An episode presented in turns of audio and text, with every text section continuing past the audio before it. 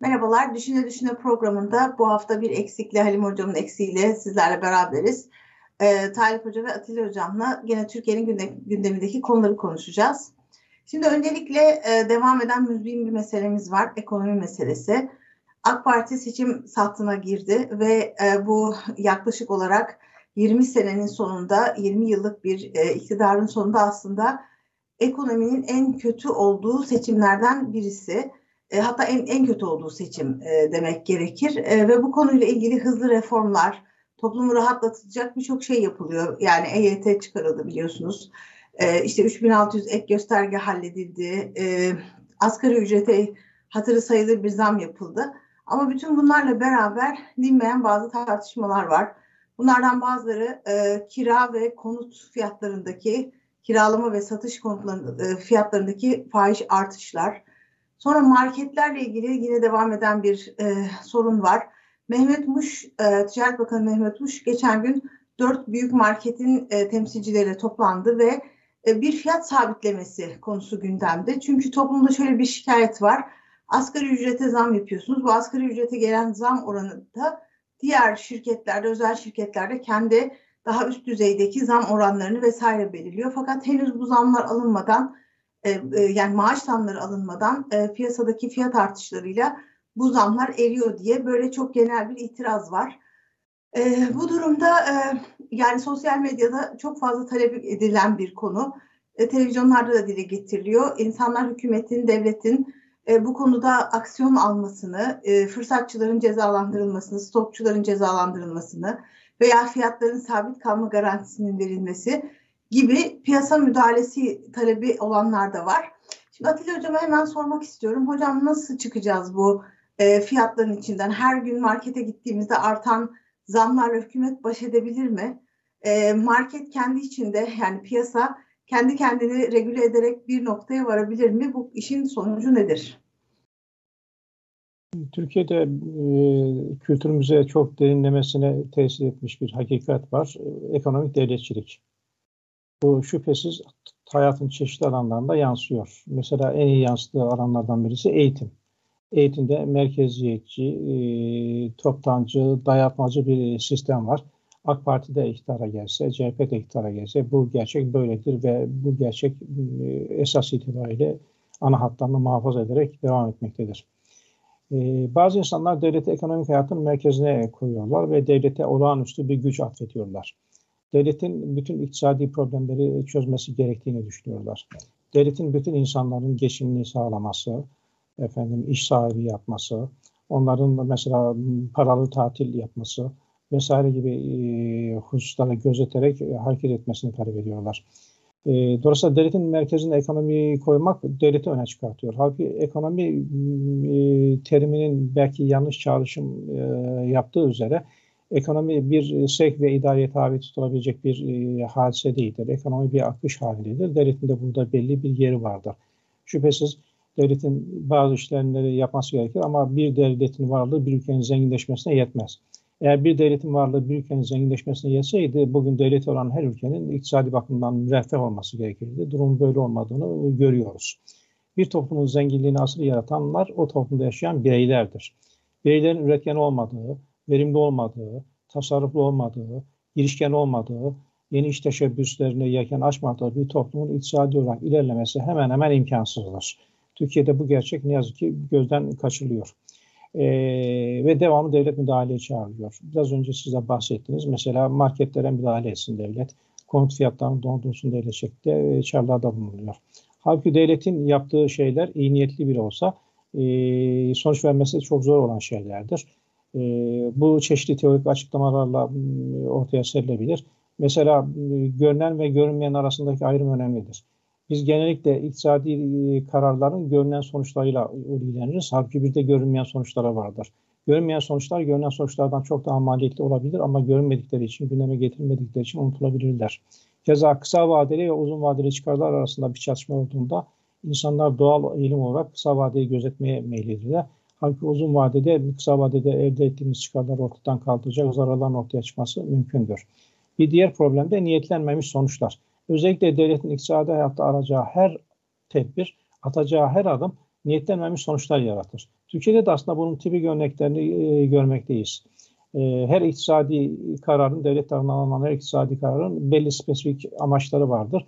Ama bu amaçların dışında niyetlenmemiş, e, önceden ortaya çıkması arzu edilmemiş yahut da ortaya çıkabileceği düşünmemiş sonuçlar ortaya çıkabilir. Mesela bir örnek vereyim. E, konutlara %25 kira artış sınırı getirildi. Ne oldu bu işe yaradı mı?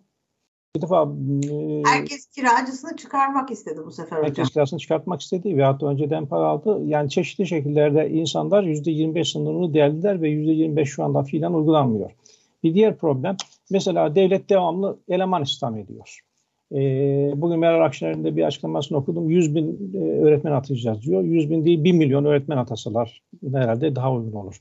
Ee, devletin en büyük işveren haline gelmesi e, işe girmenin devlette işe girmek anlamına gelmesi gibi bir tuhaf sonuç doğurdu. Bugün birisi işe girdim dese size büyük bir ihtimalle hangi devlet dairesinde işe girdiğiniz sorusunu sormak aklınıza gelir.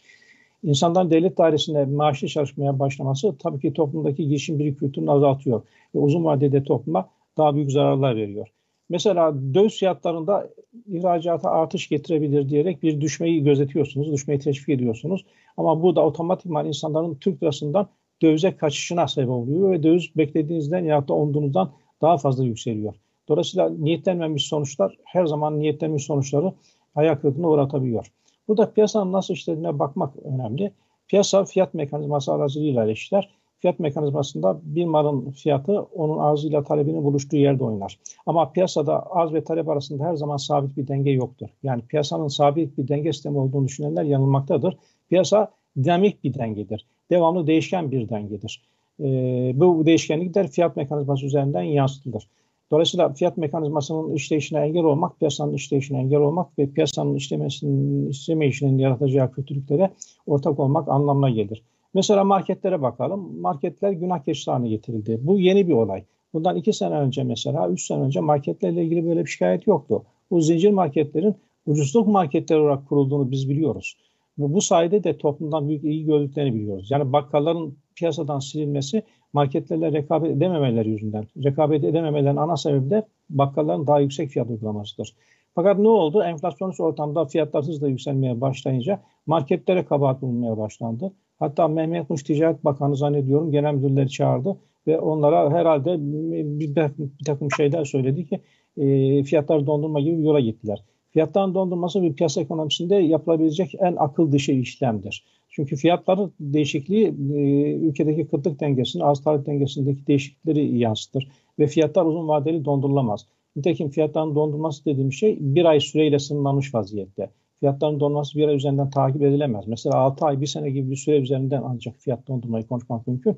Ki fiyat dondurmak son derece anormal bir şeydir. Bence devletin ana işine dönmesi lazım. Devletin ana işi enflasyonla mücadeledir. Enflasyonla mücadele içinde yapması gereken şeyler belli. Bir defa sıkı para politikası uygulamalıdır devlet. Ne kadar sıkı para politikası uyguluyor bu tartışmaya açık. İkincisi devletin istihdam kapısı olarak görülmekten çıkartılması gerekir. Bu da ne yazık ki bugünlerde ihlal edilen bir ilke. Devlet devamlı olarak yeni eleman istihdam ediyor ve işte kadrosuzlara e, kadro veriyor. Daha önceden de 2015 seçimlerinde de galiba taşeron işçileri e, daimi kadroya almıştı. E, bir diğer problem kredi genişlemesi. Şimdi hükümet devamlı müjde olarak topluma duyuruyor. İşte oraya bu kredi açtık, buraya bu kredi açtık diye duyuyor ama keyfi kredi genişlemesi toplumsal hayata, ekonomiye büyük zarar verebilecek bir işlemdir. Çünkü kredi genişlemesi insanların kredi kolaylıklardan yararlanarak kredi alması sonucunu yaratır, yaratır. Ama bunun yatırıma dönüşeceğinin de bir garantisi yoktur. Dolayısıyla devletin odak noktasını alması gereken hedef enflasyonla mücadele hedefidir. E, bu bakımdan da AK Parti'yi e, ikaz etmekte fayda var. Ama öbür taraftan da şunu da altını çizerek e, bağlayayım. Seçim dönemine girdik. Seçim döneminde de tabii ki enflasyonist e, gelişmelere karşı politika izlemek çok zor. Nitekim siyasi kültürümüzdeki devletçilik sadece esas itibariyle AK Parti'de yansımıyor. Muhalefet partilerine baktığımızda muhtemelen daha devletçi bir çizgi görüyoruz. Şimdi bu kadarını e, söyleyeyim. Hocam şimdi her ikinize de sorayım. E, Tarık Hocam isterse cevaplasın. Çünkü Atilla Hoca'nın söyledikleri üzerine bir iki soru soracağım. Bir tanesi e, bu yabancılara konut, konut satışı meselesi muhalefetin gündeminde biliyorsunuz. Yani şöyle bir e, e, metropollerin hangisine bakarsak Berlin'e, Londra'ya, New York'a, Paris'e aslında buralar yerli halkın, oranın halkının yaşadığı yerler olmaktan çıkıyor zaman içerisinde. E, metropollerin başka bir insicamı var ama e, Türkiye'de bu e, büyük metropolleşme yeni yaşanıyor ve buraya da bir tepki var. Yani euro ile dolarla kazanan insanların Türkiye'de çok daha kolay ev sahibi olabilmeleri ve böylece toplumun e, ev sahibi olan yani İstanbul'da doğup büyümüş, babası annesi İstanbul'da doğmuş hatta olan insanların doğup büyüdükleri yerde bir ev sahibi olamamasının yabancılarla ilişkilendirilmesi meselesi var. Onların piyasa yükselttiği. İkinci konuda büyük marketlerin toplumun en ücra köşesine on binlerce şube açarak, on bini varan şube açarak e, oradaki yerli üretimi teşvik etmedikleri, körelttikleri, bir standartlaşma sağladıkları ve dolayısıyla belki orada işte peynir üretilen bir yerde peynirci, yoğurt üretilen bir yerde yoğurtçuyla anlaşmadıkları için yerel yerli üreticiye büyük bir zarar vermeleri söz konusu. Ee, bir de e, enflasyonist ortamda enflasyonun e, çok ötesinde yapılan artışlar var. Yani enflasyon daha yüzde ellilerdeyken yüzde yüz zamlar, gıda ürünleri vesaire. Yani burada devletin gerçekten yapabileceği hiçbir şey yok mu? e, bu yabancılara satış, işte fiyatların korunması vesaire gibi konularda piyasa düzenlemeleri hep negatif mi olur? Yabancılara konu satışı abartılan bir meseledir arkadaşlar. Yabancılara konu satışı %3-4 civarındadır Türkiye'de ve e, fiyatların artmasıyla doğrudan doğruya bir alakası yoktur. Fiyatların artmasının ana sebebi konut arzının konut talebine nispetle çok düşük kalmasıdır. Konut arzının düşük kalmasında da mesela konut maliyetlerinin düşük olmasının ve konut satışının yavaşlamasının bir tesiri mutlaka vardır. Ayrıca yabancılara konut satışında aranabilecek tek şart mütekabiliyet esasıdır. Yani Türkiye'de yabancı konut almış ülkelerin vatandaşı oldukları ülkelerde Türk vatandaşlarının konut almasına izin veriliyor mu verilmiyor mu ona bakmak gerekir. Burada bir mütekabiliyet alınabilir. Bana göre buna da gerek yok. Netice itibariyle Türkiye'de 300 bin, 400 bin, 500 bin euro vererek bir ev alan kişi Türkiye'ye yatırım yapmaktadır bu evi cebine alıp sırtına yükleyip götürecek hali yoktur. Ve dünyanın bütün ülkeleri de bu tür şeyleri teşvik etmektedir. Hatta işte konut almak veya da 300-400 bin dolarlık yatırım yapmak vatandaşlıkla da ilişkilendirilmektedir. Dolayısıyla bu bir balondur. Ayrıca bir kişinin İstanbul'da doğmuş olması o kişinin İstanbul'da ev sahibi olmasını e, haklı kılmaz. E, ev sahibi olmak için, ev sahibi olmak için gerekli çabayı sarf etmek, gerekli birikimi elde etmek ve gerekli yatırımı yapacak güce kavuşmak gereklidir. E, birincisi bu. İkincisi büyük marketlerin çok uzak yerlere kadar yayılması Türkiye için iyi bir şey olmuştur. Önceden bakkallara mahkum iken ve az çeşitli mahkum iken Türkiye bu marketlerin yayılması sayesinde iyi kötü bir standartizasyona ulaşmıştır ve büyük bir mal çeşitliliğiyle karşılaşmıştır. Dolayısıyla iyi bir şeydir. Ee, yıllar içerisinde bu marketlerin satışlarındaki artışa bakarsak e, bunun da ne kadar isabetli olduğunu tespit etmemiz mümkün. Eğer bu market zincirleri çok yüksek kar ediyorlarsa e, yatırım için fırsat bekleyen ve alan arayan yüzlerce, binlerce yerli ve yabancı müteşebbis hazır beklemektedir. Derhal bu alana girecek ve karı paylaşmaya çalışacaklardır. Bu yüzden telaşa paniğe kapılmaya gerek olduğunu zannetmiyorum. Peki hocam piyasa kendi haline bırakılırsa e, bir şekilde yolunu bulur diyorsunuz. Evet. evet. E, Talip hocam sizin de bu konuda yorumlarınızı alırken çok küçük bir şey daha ekleyeyim. Sizin de çalıştığınız alanlara değiliyor. Benim bir e, Kilis'te uzun zamandır göç hareketlerini izleyen akademisyen bir arkadaşım var. Sabah onunla görüştük. Biliyorsunuz 2015 yılında Kilis'in Suriyeli nüfusu yerli nüfusunu geçmişti. Daha sonra orada bir denge sağlandı. Ve o zamanlar ben oraya gitmiştim. Urfa'da Kilis'te Suriyeliler asgari ücret 1200 lira civarındayken 400 lira gibi paralarla çok kötü işlerde çalıştırılıyordu. Özellikle otosanayide e, güvencesiz vesaire. E, fakat bugün e, öğrendiğim bilgiye göre şu an Kilis'teki otosanayide hani bu insanlar işte aradan geçen 7 senede belki 16-17 yaşında girdikleri işlerde usta olmuşlar, kalfa olmuşlar. Ve bu yerel e, kişiler tarafından ciddi bir rahatsızlık oluşturuluyor. E, işte benim eşimin memleketi Çanakkale'ye çok sık gidiyoruz. Oralarda mesela e, batı batı illerinde bile Ege'de işte çobanlığı Afgan çobanların yaptığını görüyorsunuz. Yani doğuda zaten bu uzun zamandır vardı e, biraz sosyal devlet imkanlarıyla e, işte asgari ücret vesaire gibi güvencelerle oluşturulmuş iş imkanlarından işte Atilla Hoca'nın bahsettiği devletin sübvanse etmesi sebebiyle toplumu sürekli işte bir yerde güvenlik görevlisi olayım, havalimanında çalışayım gibi sahiplerle Türkler yaklaşırken e, başka insanlar, e, başka göçle alınmış yerler bakıyorsunuz bu meslekleri almaya başlamışlar. Bu da piyasada bir huzursuzluk oluşturuyor. Yani iş istihdam meselesiyle ilgili. Bütün bunları toparlayarak değerlendirmenizi alırsam çok sevinirim. Dünyanın neresine bakarsanız bakın istenmeyen işleri bu tamircilik olabilir, bakımcılık olabilir, temizlik işleri olabilir veya işte hizmet sektöründeki değişik işte alanlar olabilir. Bunları genelde göçmenler yapıyor. Yani veya işte toplumun e, marjininde yaşayanlar yapıyor.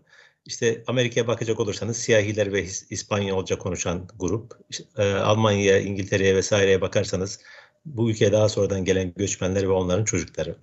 Ama bir süre sonra bu insanlar o işleri öğreniyorlar. Yavaş yavaş yatırımcı olmaya başlıyorlar ve belli bir noktaya kadar kendilerini geliştiriyorlar.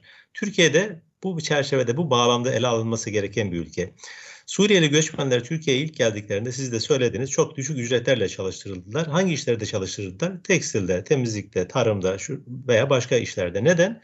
Çünkü bu işleri başka yapan olmadığı için. İşte ben de Adana'dayım. Adana'da e, üretici şunu söylüyor. Eğer burada Suriyeli işçiler olmasa, mevsimlik işçiler en azından, biz burada portakalımızı, mandalinamızı toplayamayız. Bu bir gerçek. Bunu kabul etmemiz lazım. Demek ki aslında bütün göçmenleri böyle e, e, tırnak içinde söylüyorum asalak olarak görmek yanlış bir şey. Bunların topluma katkıları var, ekonomiye çok ciddi katkıları var. Bugün Amerika diye bir ülke varsa göçmenlerden oluşan bir ülke. Eğer e, Avrupa'da e, Türkler ve benzeri göçmenler olmasaydı 1960'lardan ve 70'lerden itibaren giden o ülkenin ekonomiler bu kadar gelişmezdi. Şimdi bile özellikle Kanada, Amerika, Almanya bu defa daha farklı bir göçmen politikası izleyerek biliyorsunuz. İngiltere'de gibi ülkelere dahil işte daha çok işte bilgisayar mühendisi, sağlıkçı hala işçi alıyorlar. Hala birilerini almaya çalışıyorlar. O nedenle konuya biraz aslında böyle bir e, küresel e, bağlamda e, değerlendirmek lazım. Buradan şuraya gelmek isterim. Bunun bir parçası da biliyorsunuz Türkiye'de satılan e, gayrimenkuller ve bu gayrimenkuller üzerinden e, üretilen bilgi kirliliği. Aslında ilk itirazlar satımla alakalı değildi. İlk itirazlar niye bunlara vatandaşlık veriyorsunuz? Niye Arap gelip buradan e, işte malla diyor da vatandaş oluyor? Neden işte bir Irak'ta geliyor, işte Suriyeli geliyor? Yani inanın Türkiye'ye Almanlar gelip alsaydı, İngilizler gelip alsaydı, Amerikalılar gelip alsaydı çok da fazla dikkat çekmeyebilirdi. Yani çünkü bu aslında daha farklı bir e, mesele. Yani konunun ekonomik boyutuyla alakalı değil. Bu meselenin çıkış noktası tekrar hatırlatmak gerekir. Yabancıların işte para karşılığı nasıl Türk vatandaşı olabileceğiyle ilgiliydi. Ee, orada da daha çok Türkiye'ye gelenler, e, batıdan gelenler olmadı. Avrupa Birliği üyelerinden gelenler olmadı. Yakın coğrafyamızda diğer ülkelerden geldiler ve Türkiye'de yatırım yaparak e, ev aldılar, konut aldılar. Türkiye'ye para getirdiler. Aslında bu Türkiye'nin takip ettiği, uzun zamandan beri takip ettiği politikalarla e, örtüşüyor. Buradan kastettiğimiz şey yabancı sermayenin Türkiye'ye gelmesi ve bunun kolaylaştırılması. Yani taze paranın Türkiye'ye girmesi ve bunun bir şekilde yatırıma dönüşmesi. Bu açıdan ben Atilla Bey'e katılıyorum. Türkiye'de gayrimenkullerin satılması, fiyatlarının yükselmesinin başlıca nedeni değil. Çok az bir şekilde belki etkileyebilir ama İstanbul'da etkiler. Adana'da gelip yabancılar e, yer almıyor. Yani e, İzmir'de de çok fazla alan yok. Tabii Ankara'da çok alan yok ama fiyatlar orada da yükseliyor. Demek burada başka bir hasta hikaye var. Dolayısıyla bu popülist söylemi e, etkisinde olmamak gerekir diye düşünüyorum. Burada belki Atilla Hoca ile e, çok ciddi bir e, fikir ayrılığı olmasa bile e, aslında devletin rolüyle ilgili olarak konuşulması gerekir diye düşünüyorum. Yani Atilla Hoca devleti tamamen işte parantezin bir anlamda işte e, yani piyasayla ilişkileri söz konusu olduğunda parantezin e, paranteze almak istiyor. Fakat devletin e, varlık nedeni var. Yani vatandaşın da beklentileri var. Yani bunu da görmezden gelmemesi lazım. Siyaset bunu görmezden gelemiyor. Belki entelektüeller, aydınlar bunu görmezden gelebilir. Hele hele seçimlerin yaklaştığı bir ortamda siyaset, siyaset kurumu, devleti yönetenler anlamında söylüyorum. Buna bigane ve e, ilgisiz kalamazlar. E, neden? Çünkü devletten beklentilerimiz, bizim temel bir takım beklentilerimiz var.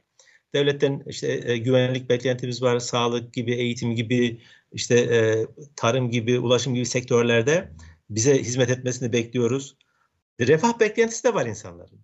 Bu refah beklentisini bu çerçevede ele aldığım zaman refahın ortadan kalkması neden olan ya da refah düzeyinin düşmesi neden olan konularda da insanlar devletten bir şeyler bekliyorlar. Devlet para bassın dağıtsın anlamında söylemiyorum bu beklentiyi. Meryem Hanım e, programın başında söyledi. Yani bir, bir takım tröstlerin oluşması, tekellerin oluşması, bunların istedikleri gibi fiyatları belirlemesi acaba doğrudan doğruya e, işte serbest piyasanın kendi mekanizması mı yoksa başka şey de mi var? Mesela İngiltere'deki marketlerle ilgili zaman zaman bunlar tartışılıyor. 2-3 tane market var İngiltere'de. E, bunlar bütün kasabalarda, bütün illerde bunlar var. Zaman zaman bunların bazı ürünlerin fiyatlarının e, e, belirlenmesi konusunda birbirleriyle anlaştığı ifade edildi mesela. Bunlarla ilgili soruşturmalar yapıldı. Yani E, Türkiye'de de e, üstü kapalı bunlar söyleniyor biliyorsunuz. Yani 3-4 tane market geliyor işte X, Z e, maddesinin ya da ürünün fiyatlarını e, belirleyebiliyorlar. E, peki buna seyirci mi kalınması lazım? Yani devletten beklenti böyle bir şey. Yoksa zenginler alsın, fakire versin, o dükkanları, o bak, e, marketlere kapatsın değil. Yani benim gördüğüm insanların devletten beklentisi bu fiyatların belirlenmesi vesaire konusunda serbest piyasanın tırnak içinde söylüyorum bir ahlakı yoksa, bir vicdanı yoksa ki yok galiba öyle görünüyor. Adil Hocam da dedi, insanlar üreten de tüketen satan da en işte maksimum karla satmaya çalışıyor. E, o zaman burada bir problem çıkıyor. Yani ona devletin bu anlamda bir müdahalesinin gerekli olduğunu düşünenlerdenim ben. Yani her şeyi piyasanın tek eline bırakmak, piyasanın kendi iç içlerine bak, bırakmak ama e, vatandaş da kendisini sömürülmüş hissediyor. O zaman devletin burada bir e, düzenleyici rol alması gerekir diye düşünüyorum. Bu, siyasi maliyet oluşturuyor hocam bu konular. Efendim? Doğrudan siyasi maliyet oluşturuyor bu konular. Evet yani tabii tabii. Dolayısıyla siyaset bunu e, gözetmek durumunda kalıyor. E, onu ifade etmekte e, yarar görüyorum. Ama şunu da e, söylemeden geçemeyeceğim. Özellikle hani Meryem Hanım söyledi son 20 yılın AK Parti'nin e, işte seçimlere girdiği dönemlerdeki en ciddi ekonomik problemlerle karşı karşıya olduğunu. Eğer yeterli üretim olursa, yeterli rekabet olursa o zaman pek çok alanda e, sıkıntıların giderilmesi daha kolay olabilir orta ve uzun vadede. Bakın bu konuda çok işler yapıldı. Mesela organize sanayi bölgeleri var Türkiye'de. Organize sanayi bölgelerinin son 20 yıldaki genişlemesine bakacak olursanız üretime ne kadar önem verildiğini, yatırımın ne kadar fazla teşvik edildiğini görürsünüz. Yani bu yatırım teşvikleri veya krediler aslında gitsin insanlar sadece ev alsınlar ya da işte çocuklarını okula göndersinler ya da işte gitsinler altına yatırım yapsınlar için değil. Türkiye'deki teşviklerin büyük bir çoğunluğu aslında bu tür e, küçük, orta, büyük e, e, çaptaki işverenlerin e, kendi yatırımlarını yapmaları için sağlandı. Organize sanayi bölgelerine inanın gidin artık ilçelerde bile ikinci organize sanayi bölgesi kuruluyor. Çünkü teşvikli olduğu için oradaki yerler, fabrikalar, üretim yerleri ve buralar aynı zamanda istihdam da sağlıyor. Yani bunların böyle bir çarpan etkisine baktığımızda Türkiye'de üretime yönelik çok iyi bir sağlıklı bir ekosistem kurulmuş vaziyette şu anda. Yani Türkiye'nin yukarıdan fotoğraflarını çekin, organize sanayi bölgeleri nasıl genişlediğini bunları açık ve net bir şekilde görebilirsiniz. Türkiye'de yabancı yatırımcılar için de çok önemli şeyler yapıldı. Bunu da ifade etmekte yarar görüyorum. Mesela Türkiye'de bir e, yabancı sermaye çekme için kurum var değil mi? Yani e, bu yabancı sermaye Türkiye'ye geldiğinde en az 50 tane 60 tane farklı kurumdan işte e, izinler almak, bürokrasisini halletmek için uğraşıyordu. Şimdi Türkiye'deki yatırım ajansı kurularak bütün bunlar e, ortadan kaldırıldı. Yani büyük yatırımcılar Türkiye'ye geldiklerinde tek kapıya geliyorlar ve bu tek kapıdan yatırımlarını yapmaya çalışıyorlar. Bu da aslında yatırımı, üretimi, istihdamı artırmaya yönelik şeyler. Ee, ama mesela küresel siyasette bunun bir takım şeylerini de gördük değil mi? Türkiye'de Volkswagen mesela bir karar verdi. Tam Türkiye'de yatırım yapacakken yatırımı Türkiye'den aldı, başka ülkeye götürdü. Barış Bu dış politika tabii, tabii.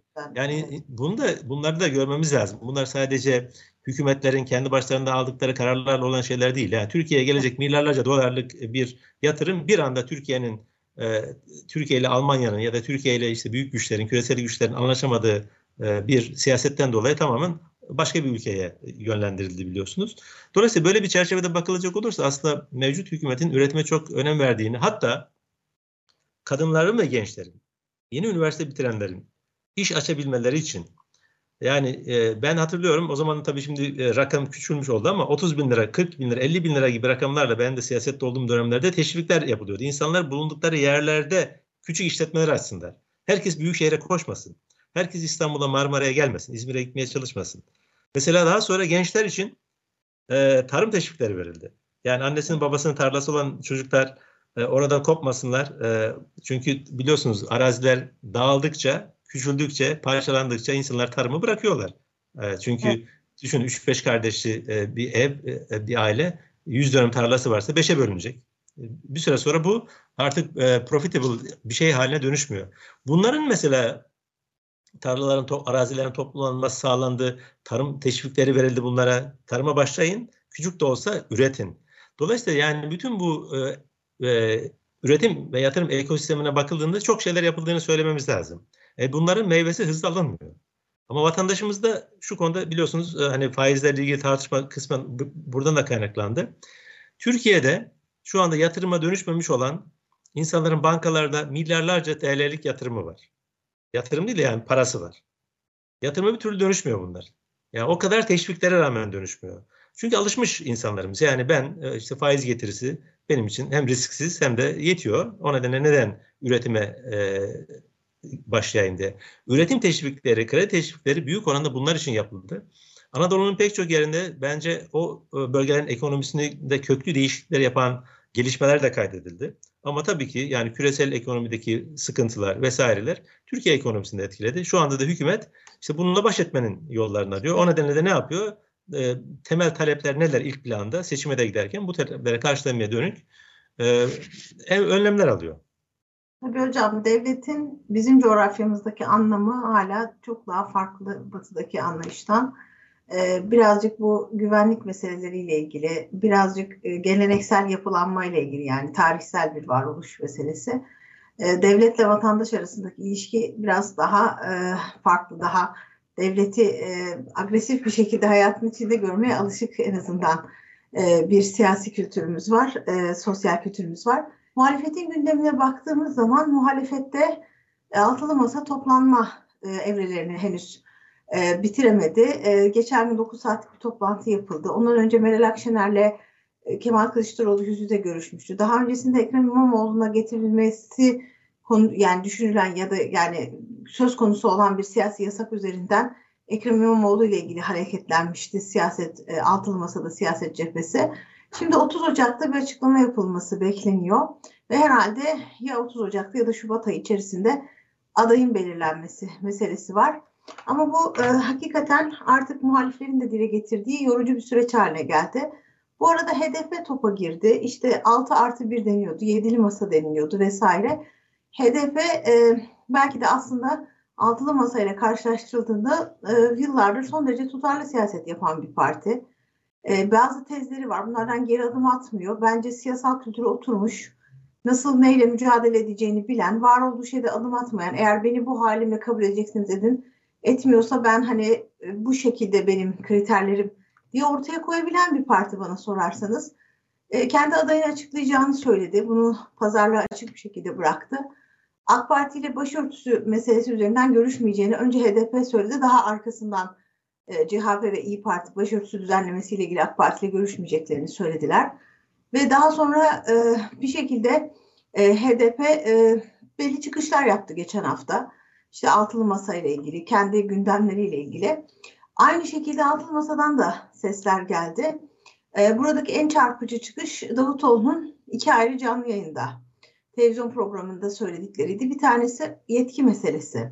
Yani liderlerin altısına da Cumhurbaşkanı yardımcısı olarak yetki verilmesi. Anlıyoruz ki masa e, Cumhurbaşkanı yardımcılığı ve birer bakanlık konusunda e, partiler anlaşılmış.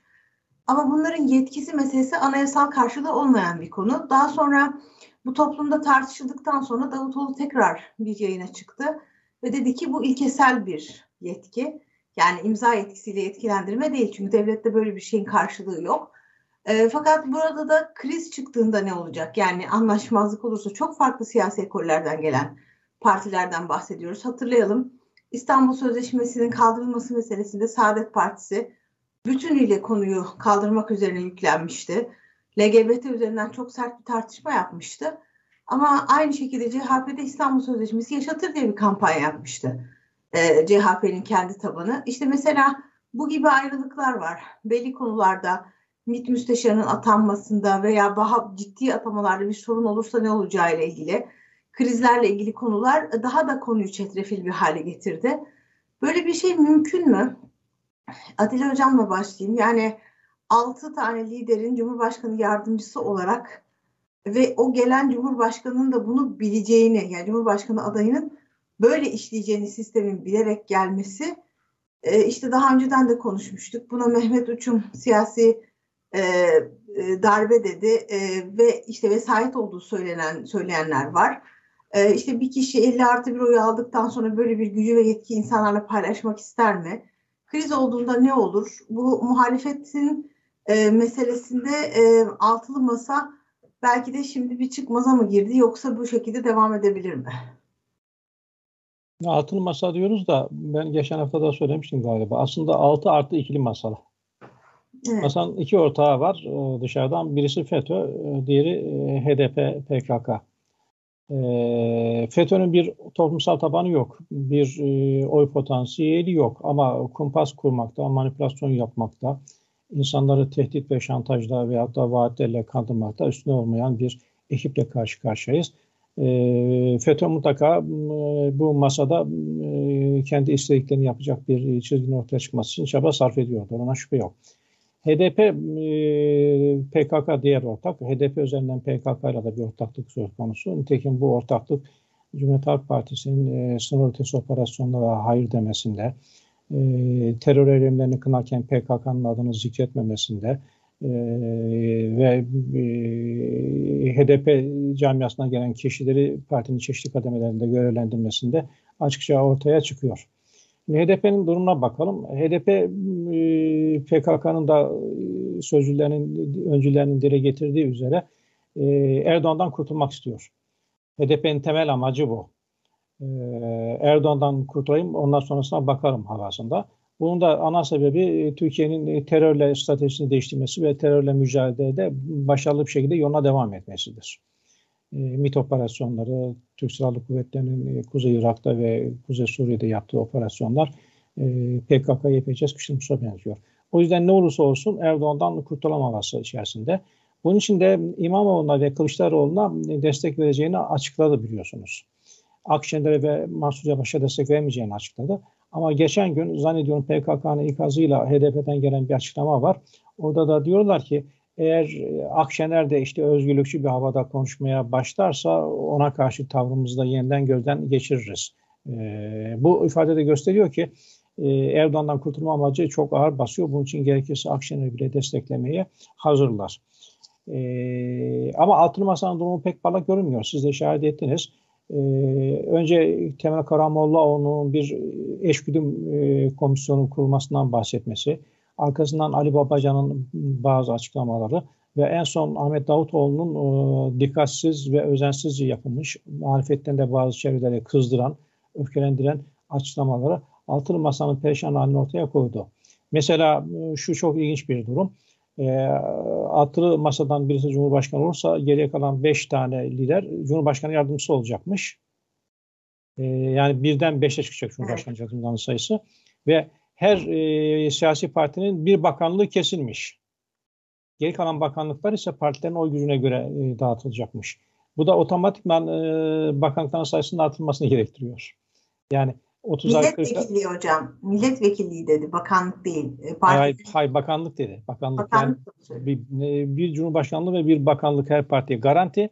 Ama her partinin ne kadar bakanlık alacağı da oy oranına bağlı.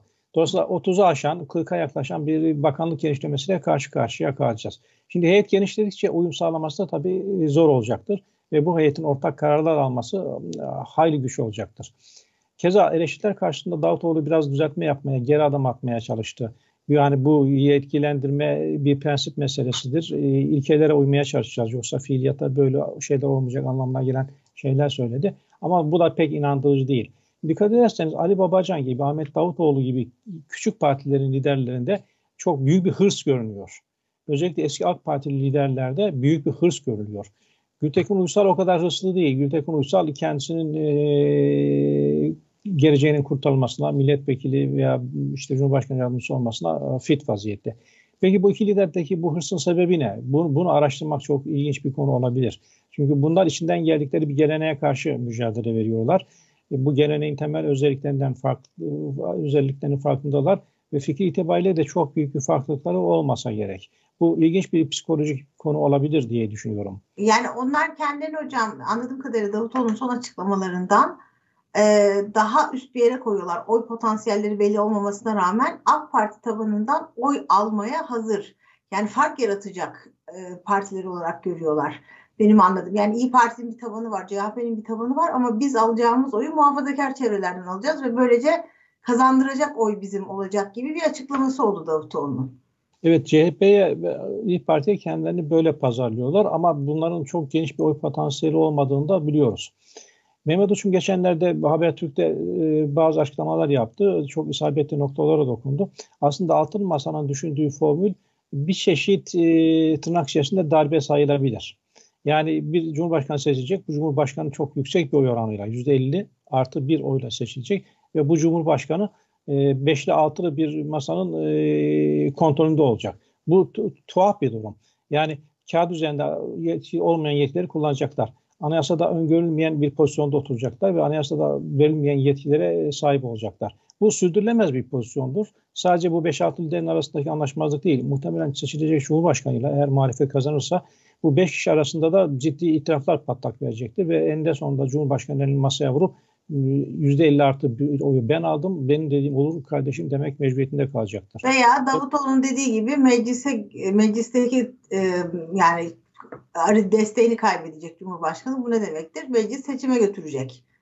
Meclisin, meclisin seçime götürebilmesi için tabii gerekli çoğunluğu almaları lazım. O da e, sıkıntılı bir mesele. Dolayısıyla bir kaotik dönemin işaretleri kendisini gösteriyor e, güçlendirilmiş parlamenter sistem dedikleri sistemin e, Türkiye'nin 90'lardaki e, hepimizin hafızasında kötü hatıralar bırakmış olan bir koalisyonlar dönemine benzer bir döneme gidişin işaretlerini veriyor. Bu şüphesiz altını masaya oy kaybettirecek bir durumdur. Türkiye'de henüz bütün seçmenler Z kuşağından gelen seçmenler değil. İşte yaşını başına almış, daha tecrübeli, eskiyi hatırlayan e, insanlar da var. Ve bu insanlar e, bu tehlikeyi hissettikleri takdirde büyük bir ihtimalle gerekeni yapacaklardır. Dolayısıyla altılı masanın e, hali perişan bana göre ve e, gelecekte de bu perişanlık daha da artacak. Yani seçime yaklaştıkça altılı masanın sıkıntıları daha da artacak ve belki de seçime bir altılı masanın adayıyla gitmek yerine e, birden çok adayla gidecekler ve eğer ikinci tur olursa ikinci turda da e, Erdoğan karşısında olacak adayı destekleyecekler diye düşünüyorum. Peki hocam. E, Tayyip Hocam e, size sorayım. E, Altılı Masa'nın bu çözümü kriz, kaos ve 90'ları mı andırıyor sizin içinde? E, ilk planda tabii ki biz de o kuşaktanız. Yani her bir buçuk senede ortalama seçimin yapıldığı bir dönemdi 1990-2000 arası ve bunun çok ciddi siyasal, sosyal, ekonomik maliyetleri oldu. Hatta güvenlik maliyetleri de oldu Türkiye'ye. Bu sosyal hafızayı, siyasal hafızayı bir kere e, herkes herhalde tekrar tekrar hatırlıyordur. Yani tamamen silinip gitmiş değil bütün bunlar. E, tabii e, 6 tane farklı siyasi partinin bir araya gelmesi e, yani demokrasi açısından bakıldığında, ilkesi olarak tartışıldığında e, güzel bir şey. Yani farklı görüşler bir araya gelebiliyorlar. Hani buna bazen e, müzakereci demokrasi de deniliyor. Birbirinden e, farklı görüşlere e, olan partiler, siyasal gruplar bir araya gelebiliyorlar. Ülkenin meselelerini tartışabiliyorlar. Evet buraya kadar gayet aslında e, iyi bir e, resim çiziliyor. Ama biraz detaylara bakıldığında konunun aslında çok farklı yerlere doğru evrildiğini yavaş yavaş görüyoruz. Çünkü siz de söylediniz. Şu anda altılı masada iki tane büyük parti var diyelim. Yani oy itibariyle Cumhuriyet Halk Partisi ve İyi Parti. Onun dışındakilere baktığımız zaman yüzde kaç oy alacaklarına ilişkin e, çeşitli tahminler yapılmakla beraber çok düşük oylar. Yüzde bir, iki belki. Ve bunları kendilerini kingmaker olarak görüyorlar. Yani oyun kurucu neredeyse ya da işte e, bütün kilit parti olarak görüyorlar. E, sizin de az önce ifade ettiğiniz gibi. Şimdi bunun dışında bir de HDP tabii var. Kendisini kingmaker olarak gören yani Türk siyasi hayatında %10-12'lik bir e, temel olduğunu söyleyen ve çok işte Geçenlerde yine biliyorsunuz Mithat Sancar televizyondaydı. O da açıkça söylüyor. Kapıları kapatmadık ama kendi adayımıza çıkıyoruz ama kapıları kapatmadık. Yani pazarlığa açığız. Ama bu pazarlığın açık bir şekilde yapılmasını talep ediyorlar. Saydam bir şekilde. Bu da tabii altılı masaya çok ciddi bir şekilde aslında kaygılandırıyor. Çünkü altılı masada özellikle Cumhuriyet Halk Partisi'nin aldığı pozisyona baktığımızda şunu görüyoruz. Bu bence çok önemli bir gösterge. E, HDP'nin kapatma davası ile ilgili olarak yaptıkları açıklamalara baktığınız zaman orada üstü kapalı zaten pek çok şey söyleniyor. Elbette Türk siyasi hayatında, Türk demokrasi hayatında siyasi partilerin kapatılmasını ilkesi olarak herhalde hiçbirimiz e, tasvip etmiyoruz. E, onlarca parti kapatıldı diyoruz. Bunlar Türkiye'nin demokrasi açısından iyi değil. Fakat Siyaset aynı zamanda meşru zemin üzerinde yapılması gereken bir faaliyet. Yani siyasi partiler olmalı. Bunlar olmazsa olmaz şartı zaten demokrasinin. Ama siyasi setin imkanı ve demokrasinin imkanıyla şiddeti, terörü destekleyen bunlarla arasında mesafe koymayan, üstü örtülü bunlarla iş yapan partiler meşruiyeti ortadan kalkar. Yani siyasi parti olmak demek ilelebet kapatılmaz anlamına gelmez bir demokraside. Bunun örneklerini zaten daha önce bu programlarda tartışmıştık biliyorsunuz. Şimdi böyle bir problemle karşı karşıya yani meşruiyetini büyük oranda kaybetmiş bir partiyle acaba ne kadar oturabilirler, oturamazlar bu bir problem. E, bu gündeme gelecek. E, ama şu anda benim gördüğüm aslında en önemli sıkıntılardan bir tanesi altılı masanın yani işte aday konusunda çözüm üretemedikleri belli. Çünkü iki büyük parti e, anlaşabilmiş değil. Onlar anlasa diğerler zaten büyük ihtimalle e, onların e, adaylarını benimseyecekler. Ama asıl mesele e, bu e, Sande Avtoğlu'nun açıklamalarının da ötesinde temel meselelerde bu partiler ne kadar uzlaşabilir e, ona bakmamız lazım. Bunun zaman zaman işaretleri var. Bakın bir tanesini Babacan söyledi. E, Babacan'ın ekibinden e, biliyorsunuz Türkiye'de vatandaşlığın tanımı ile ilgili bir değişiklik yapılacak. Daha kapsamlı bir vatandaşlık tanımı yapılacak denildi. Burada e, tepkileri hemen görmeye başladık. Şimdi Türkiye'de e, işte anayasa değişikliği bütün partilerin üzerinde durduğu e, konulardan bir tanesi değil mi? Şimdi anayasa değişikliği masaya geldiğinde. Diğer konuları geçtik. Hadi ekonomide vesairede pek çok alanda hani teknik konularda anlaştığını varsayıyoruz bu altılı e, ekibin. Orada da anlaşamayacaklardır ama çünkü bir kısmı daha devletçi, bir kısmı daha belki serbest piyasa ekonomisinden taraf olacaktır. Bir kısmı devletin rolünün azalmasını, bir kısmı artmasını isteyecektir. E, bütün bunlar temel meseleler aslında. Bu konularla ilgili tutumlarını henüz daha bilmiyoruz. E, dolayısıyla e, bir muamma, bir soru işareti. Ama asıl mesele anayasa değişikliği gibi. Yani Türkiye'nin geleceğini yeniden inşa etmeye yönelik e, gideceği istikameti belirlemeye yönelik meselelerde ne diyecekleri. Mesela vatandaşlık tanımında İyi Parti ile CHP Babacan'ın söylediklerine ne kadar e, taraftar olacaklar ya da olmayacaklar. İşte dil meselesi, resmi dille ilgili konular, e, ana dilde eğitim konuları. Asıl meselelerin ben buralarda e, odaklanacağını düşünüyorum. Yani kısa vadede e, belki e, teknik meselelerde anlaşabilirler artırılması ama ülkenin genel e, ve temel meselelerinde e, çok ciddi problemlerle karşı karşıya kalınabilir. Bakın başörtüsü meselesinde bu gündeme geldiğinde göreceğiz zaten.